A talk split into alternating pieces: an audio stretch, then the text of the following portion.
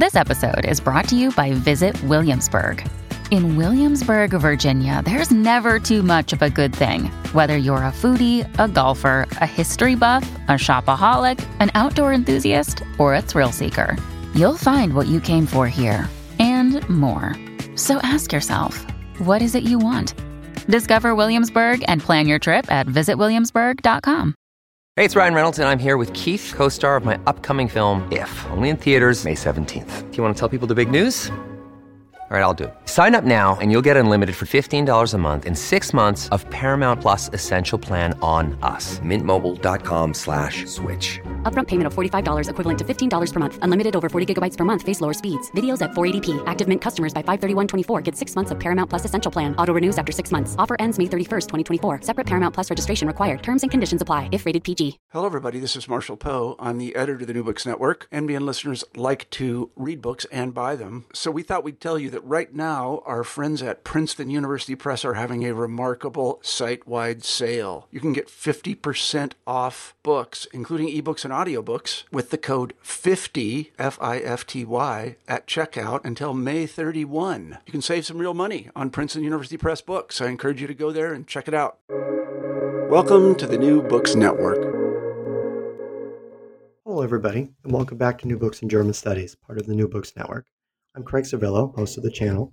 Today, we'll be talking to Dr. Kaius Tuori about his excellent new book, Empire of Law Nazi Germany, Exile Scholars, and the Battle for the Future of Europe.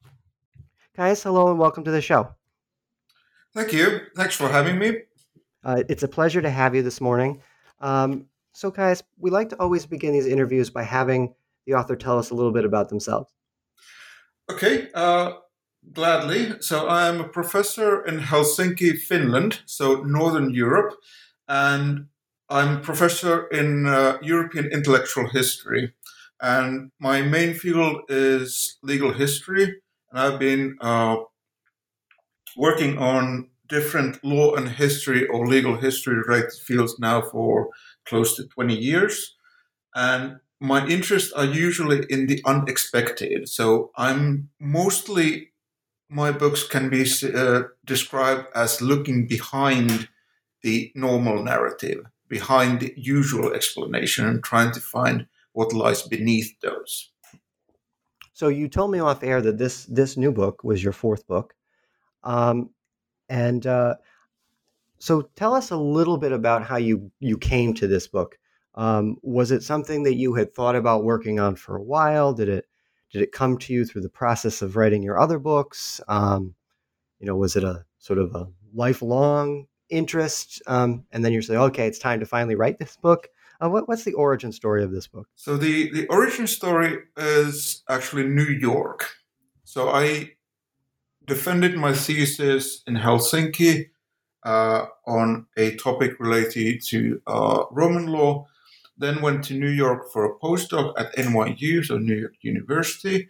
And while there, I suddenly realized that there are all these exiles, all these exile scholars being referenced, all these that uh, stories or narratives that uh, this field or this department was founded by, and then comes a German name or Italian name or Spanish name, uh, who emigrated from Europe in 1933 or 35 or or the like, and it's just cropped up during the, those times. And suddenly, I, I was beginning to be interested in what kind of impact those people had while they came from a completely different kind of academic surrounding.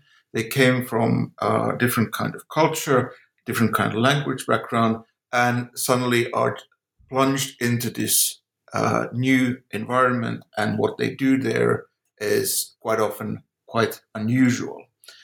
And I had the good fortune of you know talking about this idea while in New York. So my my host at NYU was uh, Professor Bill Nelson, uh, who helped me a lot with uh, so our discussions on this topic. I was working on uh, at that point in legal realism the history of legal realism and anthropology, and then uh, talked with uh, Jim Whitman from Yale.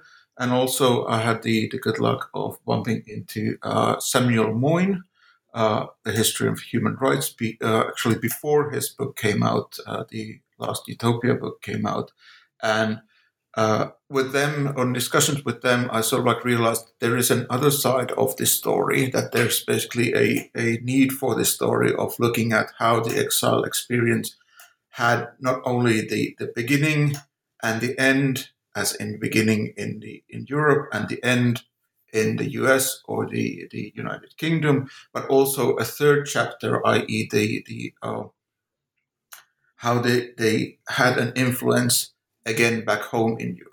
So that there's a kind of transatlantic shift going on the whole time from the 1930s, but actually all, quite often beginning already quite a lot before that. Uh, so it is very much the the uh, the, the whole discussion is a uh, uh, it's a 20th century history very much. Then I managed to get a, a grant for that. So I got a five year grant from the European Research Council. And then uh, one final uh, influence is, of course, that when I was finishing the book, I went, uh, I had some, some uh, travel grant left. So I, I went to UCLA, uh, where hosted by Anthony Pagden.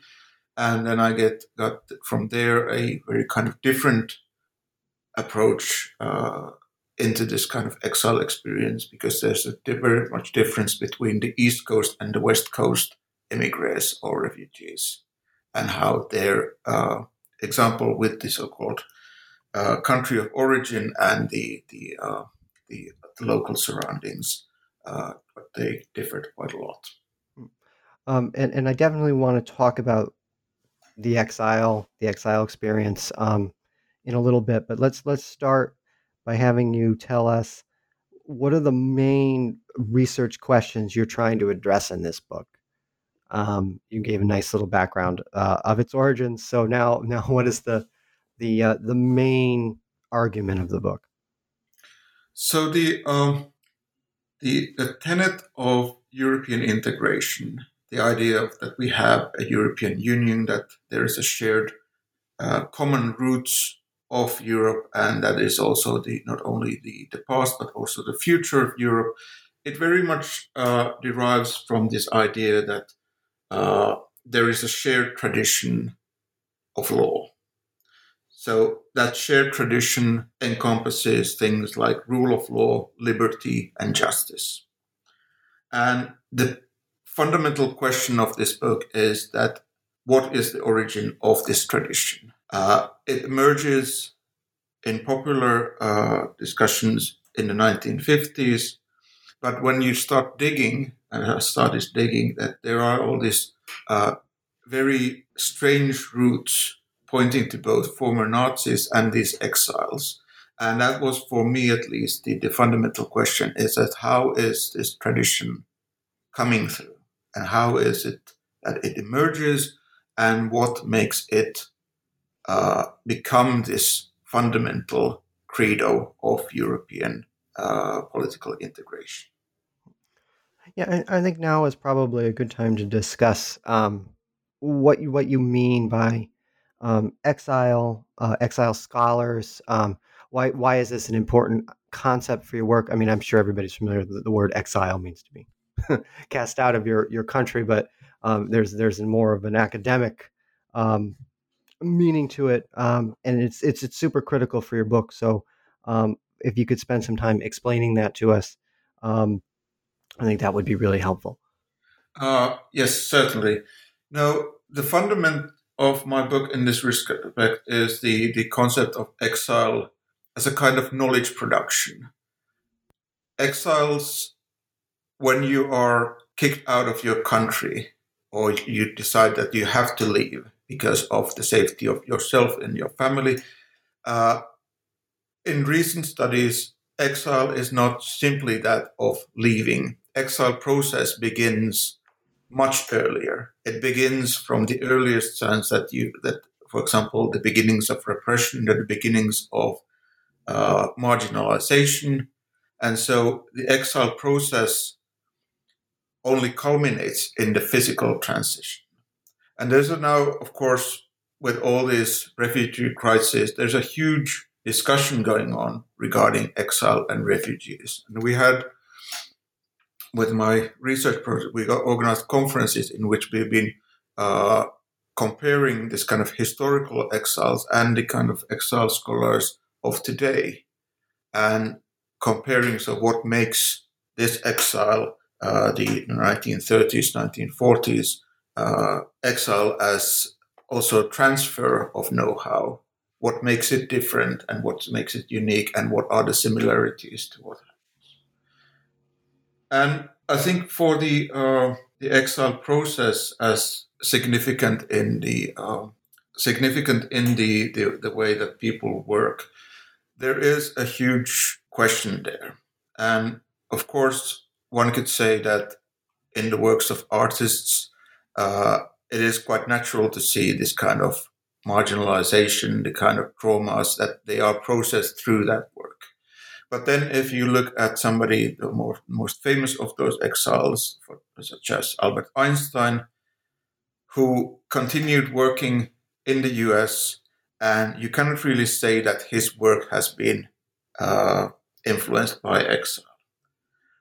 Whereas in the case of uh, these people who I've been working with since so much of the, the stuff that they are working on has to do with the very process of, for example, of belonging, of justice, the idea of uh, being a member of a community. That what I argue is that there's a kind of unconscious processing, not only of the hardship that they faced and the traumas and the, the loss of life, uh, but also that they are processing in that why that that was lost in Europe was so important, why the rule of law, why the, the, the ideas of justice, equality, why they were important. And so uh, there is a kind of uh, tenacity in those exile experiences, and but also huge variance. So the kind of seeking of connection, seeking of absorption, seeking of continuations, and of course we know some of the exiles very well. So people like Hannah Arendt, who wrote about exile all the time and wrote about her own experiences. And then we have enormous groups of people who remain silent of this their experiences. So that we have, for example, the, the group of people who uh, group of scholars who uh, left Germany and they were then by different NGOs were uh, relocated in universities throughout the US, and quite a lot of them ended up in the deep south in Jim Crow territory. And there's something like 60 of them. And the, the, the weird part of that is that really none of them left any memoirs or anything in which they would have uh, processed this experience. So that some do process, some don't process at all.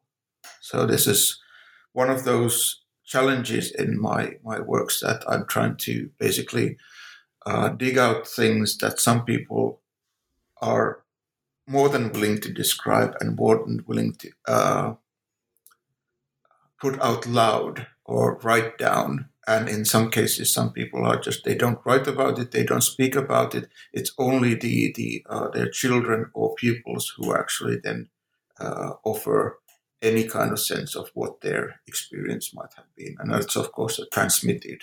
Uh, that leads me to my next question how uh, first of all who are the major figures you look at in your book but i'm also very interested to know um, your methodology and how you chose them um, you mentioned in your previous answer that you know some people were willing to write it down and speak it out loud and some weren't so i imagine that that's a big part of how you were able to choose your your figures but um, I, I really am curious as, as to your methodology in that process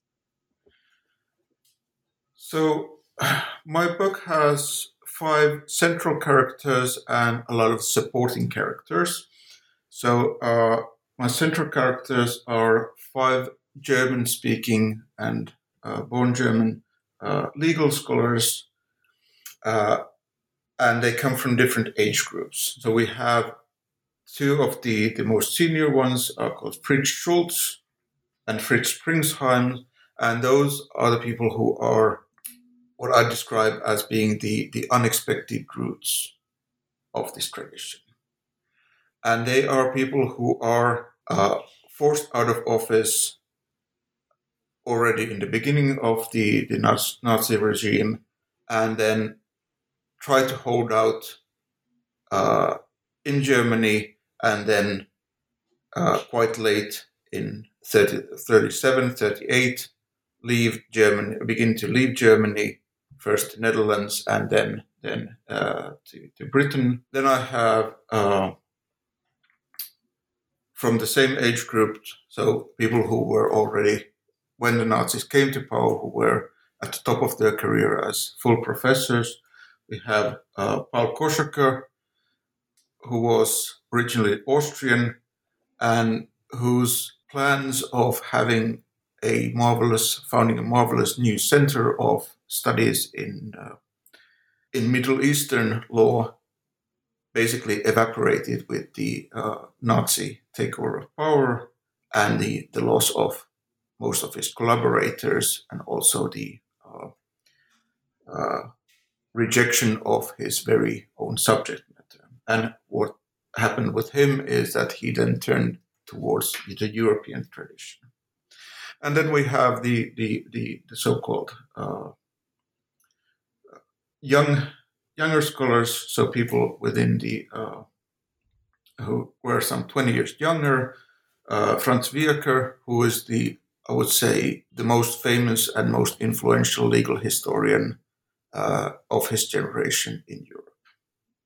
And also Helmut Coing, who was even younger, uh, some decade younger, uh, who was also a legal historian, but also very much wrote about Europe and the European tradition.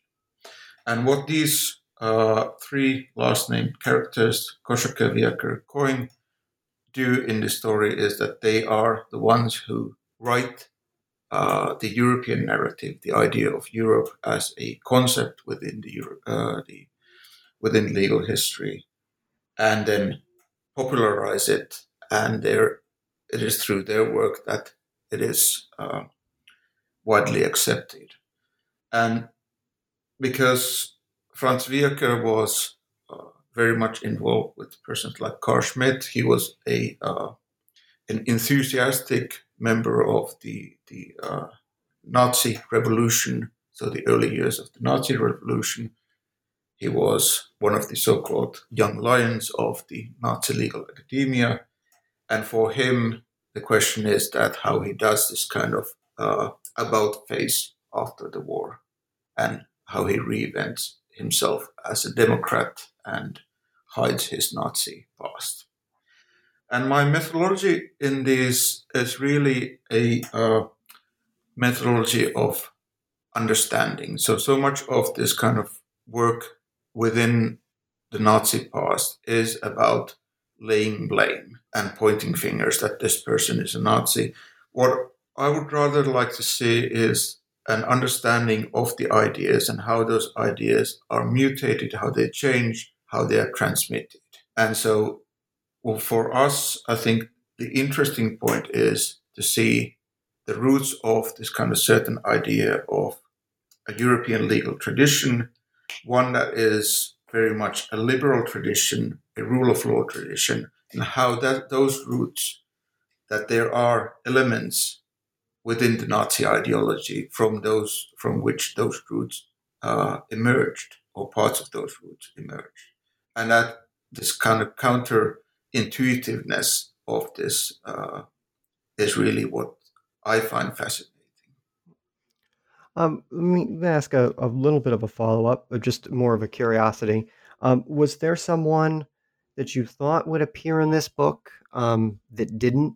Um, simply because they just uh, weren't as important as the others, or there wasn't enough source material? Was there was there someone right from the onset that you're like, oh, that really will fit into what I'm trying to say, and then didn't? Uh, I would say that, for example, uh, uh, some of the characters, such as uh, Helmut Coing, since he was a very influential uh, political and legal figure, that there is extraordinarily little of his archives of the so that he has sort of uh, emptied his archives from this kind of all kinds of compromising materials, and so he doesn't have a voice in the same manner as the others here have.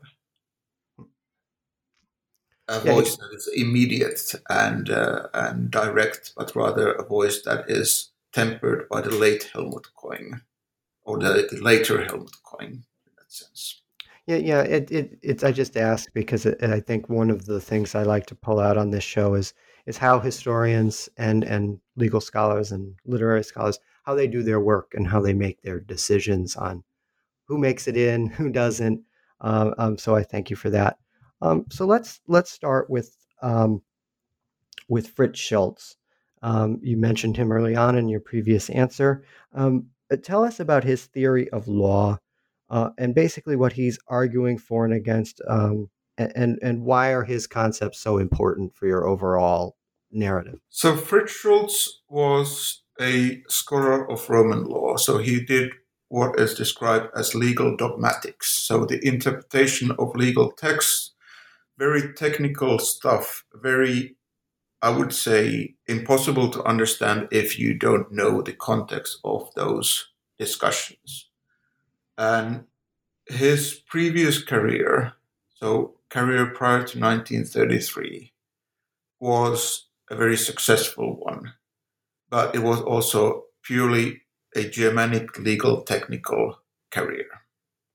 And 1933 34 comes a change when he realizes what is going to happen. And he is, what I would like to imagine is that he begins to process this. And of course, I don't really know that much of his own thoughts. I know from the memoirs of others that he was at some point uh, depressed. He had basically he, he was kicked out of his apartment uh, in Dahlem because it was declared to be an Aryan only area and his salary eva- evaporated and all that kind of thing. So that there's this kind of uh, line of uh, misery that comes through. But what he then comes up with was this book, The Principles of Roman Law, which is a completely novel, unusual, unprecedented. So in in this, he is basically defining a series of principles. Each of those principles are, is a principle that is a complete uh, opposition towards Nazi policies. So he talks about in this as the fun, fundamental things uh, talks about equality, liberty, independence of law, humanity, and there's 20 of these. And what he tries to outline here is that there is this kind of uh, self-sustaining tradition, a tradition that is beyond that of written law, a tradition that is jurisprudential, tradition that is ongoing, and a tradition that really uh, does not need any uh, outside impulses. Of course, there is within this tradition that uh, there's kind of you know clear limitations from a contemporary point of view that he really did not see beyond uh, the world of upper class men. He had uh, all kinds of prejudices and so forth. But still, the main idea was that it is an argument of law against politics, argument of law against tyranny, interfering and perverting law. And it, this is, of course, something that, uh, in which, when uh, he is writing during the Nazi years in Germany, is that he has to write that uh, between the lines.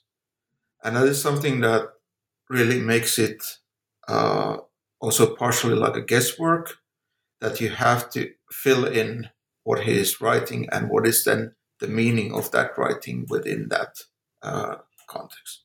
Because if you are living in a tyranny or living in repressive regimes, you of course can't write that uh, I am living in a repressive regime and this, these people are tyrants, you would be just you know immediately arrested, thrown into a concentration camp, and nobody would hear of your book.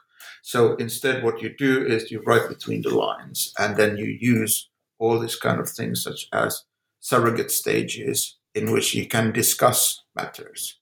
So it's a, basically a technique that is very common in European history. So whenever there is a censorship, uh, it is easier to talk about politics when you're talking about historical examples. If you're talking about classics or the Bible, you can say things that you couldn't say if you would be talking about our ruler right now, who whose you know henchmen will you know behead you if they see you writing something bad. Um, and and so he you you mentioned he talks about um, Roman law, which is, I think is our next thing that we're going to talk about.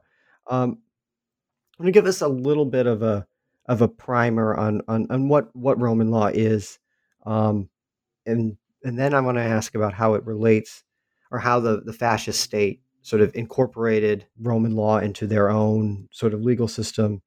Um, but but let, let's start with the concepts first, and then we'll we'll get specific. So Nazi regime hated Roman law.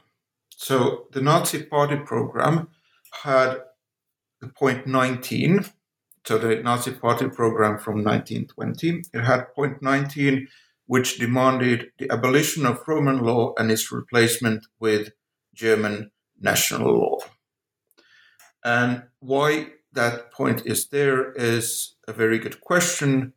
Uh, some have pointed out that much of the party program was actually on a loan from a previous small uh, socialist party's program, and the, the reference there for Roman law is mostly about property law. But nevertheless, when the Nazis came to power, uh, they immediately began to uh, plan a new law reform, a law reform that would uh, develop a new kind of civil law, a law that would come from uh, the values of the German blood community and uh, supplant this uh, materialistic and also Eastern uh, Roman law tradition.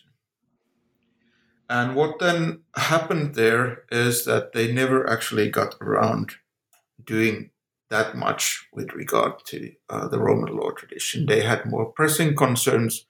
There were uh, ideas of uh, promoting this new codification, but it never really went anywhere. I think it was more or less abandoned in 1941 when the uh, when war was beginning to be a pressing uh, concern, and also that uh, the Nazi regime was began to be more like a totalitarian system in which law itself began to lose all meaning.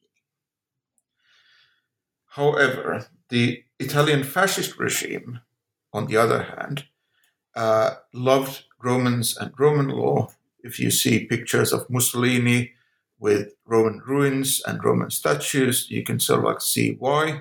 There's a clear identification, and that also meant that the uh, the execution of the, the, the point 19 of the Nazi party program uh, began to lose uh, importance. And Instead, what happened was that the uh, there was a fascist kind of Roman law tradition in which the Romans were seen as the original fascists, and from that there was a creation of this kind of uh, acceptable Roman law tradition, uh, one that would uh, emphasize the kind of uh, community uh, of Romans uh, for Romans and so. And the contrast point there is, of course, that these our lawyers uh, were very much arguing for jurisprudence, arguing for this longevity of tradition and the rule of law. And of course, if you think of from the American perspective, talking about jurisprudence is uh, slightly unusual. So, because the American triangle of uh, the of law is so much heavily weighed on the uh, on the court. So, if you have the actors in law as the courts, uh, the legislature, and jurisprudence. In America, it's very much centered on the court, especially the Supreme Court. Uh, in Europe, it's quite often centered on legislation. But when the legislation isn't uh, functioning as well, the focus is very much on jurisprudence. And so jurisprudence uh, has a very rich history of also law creation. And this idea of Roman law being the center of the legal universe comes from this tradition of uh, legal scholars creating law and creating legal rules without the help of the state or without the help of legislation. Um, so now let's turn to the next uh, section. Um, sort of tell us about the sort of the, the group of younger legal scholars that um, come to age both during the Nazi regime and, and sort of in during the post-war period, and follow up by telling us um, how does the reemergence of traditional Roman law and the idea of a common European tradition um, sort of relate to denazifying and rebuilding Europe? Thank you. Uh, that's a that's a very tough question, and very uh, you know the answer won't be short. I'm I'm, I'm afraid. When we are talking about people who come to age during the Nazi regime, so between 1933 45. There's quite a lot of talk about the so-called war generation. So the people who are in their 30s when the Nazis come to power uh, are people who were children during the First World War. So they experienced the war, the war propaganda, the, they understood the losses, but they were too young to be sent to fight. And that is a continuity that can be seen throughout the, the uh, not only the Nazi regime, but also other, other regimes, uh, far right movements, is that these are the core people in that regime. And for example, Franz Wieacker, uh, he grew up in this uh, uh, family of basically judges, uh, reserve officers. So everybody was and not only a magistrate but also an officer, and it is a very, very militaristic tradition even within the the uh, within the, the Weimar years. And for them, the, the Weimar years is basically a mayhem, a chaos that goes on and on and on.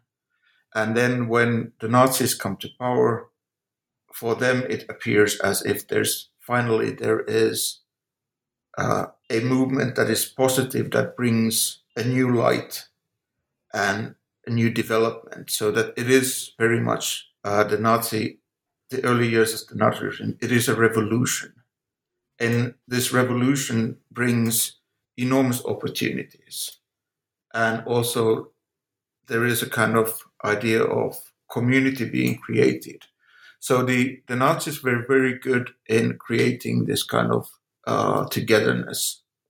For young graduates of law schools, they were organized these camps in which you had marches and, you know, uh, discussions around the bonfire and all these kind of things. And so for someone like Franz Wieacker, that's where his, you know, friends came from. That is this like in group uh, that was formed during those camps. And during this kind of that they there's a group of young scholars who had the idea of reforming law and reforming Germany. And there was a kind of when you look at the, the writings in the early early 30s that there's this huge optimism, huge sense of purpose. And of course, this is something that we as you know later observers we realize that where it is going we know we look at that through the, the lens of the Holocaust. But they, of course, for them, it is something that they, they lived through. That is what their, their formative experience. And one has to understand that what happens during the, the purges of Nazis, uh, one third of professors in Germany are fired. And when you have young scholars or young doctoral students now, if they wish something that is that people would retire and get out of the way and they could, you know, be hired. And that's what happened there. They not only did they have the sense of purpose, they only were given jobs. They got professorships while they were very young. They got uh, a sense of that they are being valued. And so that it is the, the kind of creation story of then what uh, in in the 1940s when Max Weinreich talks about Hitler's professors, uh, talks about the continuity and consolidation of this group of. We are talking about a huge section of the German professoriate, which were basically gone through this uh, idea of uh, uh community building exercise. And what then happens is that this community building exercise is at some point goes horribly wrong so that of course they are the people who get uh, the benefits, but also the people who suddenly realize that uh, many of their friends are dying. They are themselves drafted into fighting. Uh, served in the artillery and the Polish campaigns the, in the uh, and then in the Eastern Front during the end of the war. Uh, Helmut Coing was a uh, also an officer. His unit, of course, his uh, reserve unit that he had served with for for uh, for a longer time, uh, that ended up in Stalingrad. He himself uh, was uh, saved by a last minute transfer to another unit as a liaison officer, but basically most of his uh, his own friends from this military group then went into Stalingrad with predictable uh, consequences. And so there is this kind of uh, combination of uh, continuity, tragedy, and uh, seeking of a new purpose. So that when you have these young scholars, so a, for example, uh, Wieacker, I think I chose Wieacker not only because he's important, but also because Wieacker was uh, very close to Fritz Pringsheim, who was his teacher. So that we have people who have basically been involved in ousting their own teachers and almost killing them. And then they are, at the end of the war, they have to reinvent themselves. In the case of Wieacker, they, uh, his, uh, Pringsheim wrote a very nice uh, not truthful but nice uh, letter of recommendations for the uh, denazification process, in which he said that uh, that Wieacker had never been a you know real Nazi or anything like that, uh, and then this allowed him to then uh, gain a semblance of normality and not be excluded like as some some Nazi professors had. But so in the after-war years, that there is this enormous sense of uh, cataclysm, a seeking of purpose, and in that moment, both the Nazis and the, the, the former Nazis and the exiles draw onto the similar tradition, and that tradition is the idea of uh, of a rule of law. And of course, in in the case of, for example, Wieacker, that his he was a professor in Leipzig, and so it meant that his university was in the Russian uh, Russian occupation zone.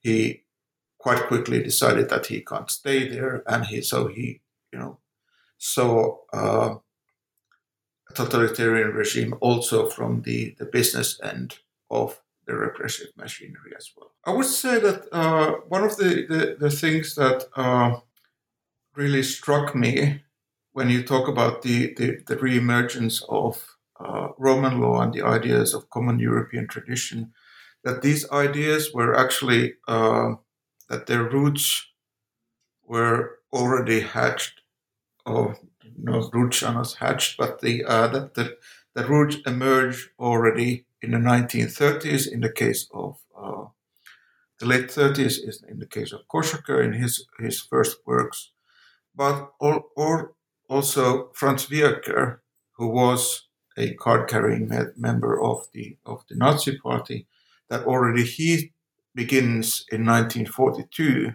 to write about a European tradition. So he is uh, preempting this uh, post-war reckoning, and there there is a kind of connection between one Nazi policy or Nazi propaganda apparatus product uh, called the, the New Europe. And that was kind of uh, Nazi propaganda which was directed at the uh, occupied countries and the idea that there would emerge a new Europe, one that would be uh, focused on nationalistic principles, Christianity, uh, traditionalism, and anti communism. So that there would be a new tradition, one that would uh, be, on the other hand, against communism, on the other hand, against the Anglo American tradition. Hmm. And what he, so Wieacker, begins to write, it is something that sort of like fits into the uh, New Europe narrative, but then again doesn't. So that already during the war, he is becoming detached from the Nazi propaganda and begins to uh, develop the first ideas of this this new narrative. I think now is a good time to sort of talk about um, the last section of your book, um, and and tell us who Reinhard Zimmermann is, um, and why his ideas are so important uh, for post-war Europe. So, Reinhard Zimmermann is a um, professor uh, of law, both, uh, I think he is now in Hamburg, but he has been professor in various places in both England and South Africa and Germany.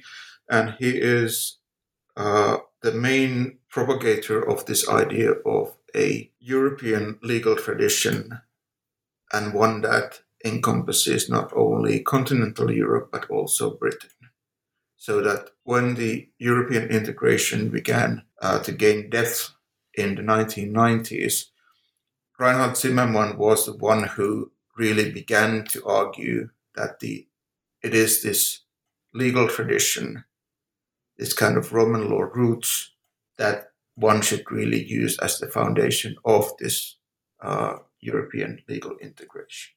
And what he does there is basically he takes quite a lot of uh, the works of, uh, of course, uh, Paul Koschaker, uh, Franz Wieacker, Helmut Coing, and gives it a basically a not only a legal but also political dimension. So, as a way to wrap up discussion of your book, I'm wondering if you could give our listeners two things uh, that you would really like them to take away from listening to you today, and and if they were to go and read your book that would stay with them um, after they were done? So, the first thing is really to understand that traditions are never really discovered, they are made. Somebody takes a look at history and sees a tradition and then decides to call it a tradition. So, in this case, that we have the creation of the European tradition, that, for example, in the works of Helmut Coing that he links the Roman law tradition and the natural law tradition, which then is developed into the civil law and the human rights tradition, so that he projects this history to the past. And in that, he is making a reinvention of law and its significance. And I think the second thing is really that the uh, uh, the kind of uh, serendipity of these developments if you look at how the anti totalitarianist narrative was formed, you have first these arguments which were described and uh, developed against Nazi Germany uh, by writers, very different writers from, you know, uh, Fraenkel to Leo Strauss, Hannah Arendt, and which are then finding a new purpose in the kind of European self understanding against the Soviet bloc. So that it is this kind of need for a tradition that is really surprising. And in that respect, there is, I think, there's a good connection between the the uh, European uh, legal history and the idea of a European narrative, uh, and the connection between the European human rights regime and the uh, the impact that Catholic conservatives had in it, and the idea that Catholic conservatives, as Marco Duranti has in his recent book argued, that they wanted to promote these supranational legal uh, norms in order to uh, promote uh, the freedom of religion and therefore natural law, human rights, Roman law, where all these kind of uh, normative regimes that could be used to hold back and tie the uh, the power of the state, uh, the power of the state, which in quite many places had been a threat to religious communities. So before I let you go, we like to ask one final question. Uh, now that this book is done, um, what are you working on now? Right now, I've been uh, working on two projects. So one project is the kind of uh, idea of republicanism and so the, the Roman or ancient roots of republicanism. So republicanism as in not the kind of American republicanism, but republic as a uh, system of governance. And my second uh, ongoing interest is, of course, the uh, the re-emergence and new influence of these uh, uh, nationalism, uh, xenophobia, uh, basically Nazi era, era theories of ethnicity, race, and uh, and community uh, within the alt-right movement, and their ideas of the past and their their ideas of of who is a member of community. Mm, well, they sound fascinating, and uh, no pressure. But when when they're done and uh, when when you have books, um, we would love to have you back on the show to talk about them. Thank you very much. I would be very happy to talk about. Um, I have to say that uh, one of the things that um, I need to do now that I've finished with this book, because these are quite dark subjects, is to do some kind of palate cleanser, something with a you know light-hearted uh, history of comedy or something like that. yeah. Just to get my, my uh, the Nazis out of out of uh, out of my computer screen for a while. yeah, and I, I, don't blame you there. Um, yeah, it, it can weigh you down after you know spending uh, what seems to be endless amount of hours with these with these very difficult um, and important but important uh, subjects. Um, that is actually one thing that uh, that uh, I've been doing this directing business is also something that is uh, I don't know how much it is discussed in the U.S., but I've noticed now here that it is a you know also a health and safety issue. We had one of our colleagues who was working on on uh, this uh, violent propaganda, basically uh, making internet memes out of terrorist attacks, and we were trying to you know support him because it really seemed to be getting to him. The kind of looking at videos of, of, of basically murder and mayhem. That it is it is something that in this line of business that one should really try to try to look at the that the uh, mental health of people who are who you're working with. Yes, it's a it's a good thing for us to remember and to and we probably don't talk about it enough. Um, so well, I thank you for bringing that up because um, it's it's definitely an under uh, a neglected topic um, in in programs and in academic departments. So, um, well, I want to thank Kaius for being on the show today, um, and I want to remind all our listeners the title of the book. Um, it's Empire of Law: Nazi Germany, Exile Scholars, and the Battle for the Future of Europe. It's published by Cambridge. Um, And I want to thank everybody for listening today. Um, and we will see you all next time.